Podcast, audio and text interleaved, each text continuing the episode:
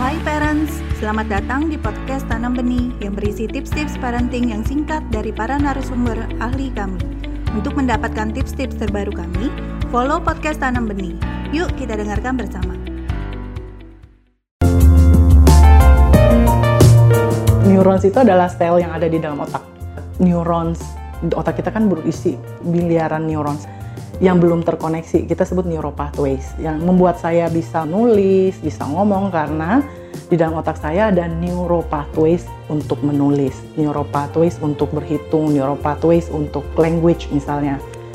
Jadi itu neuropathways yang memungkinkan kita untuk bisa melakukan sesuatu.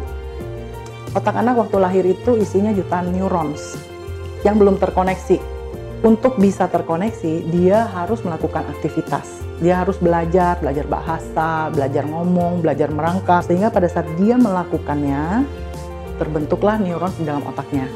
Buat anak-anak, bagaimana caranya supaya neurons di otaknya itu bisa terbentuk sehingga akhirnya otaknya menjadi otak yang sempurna?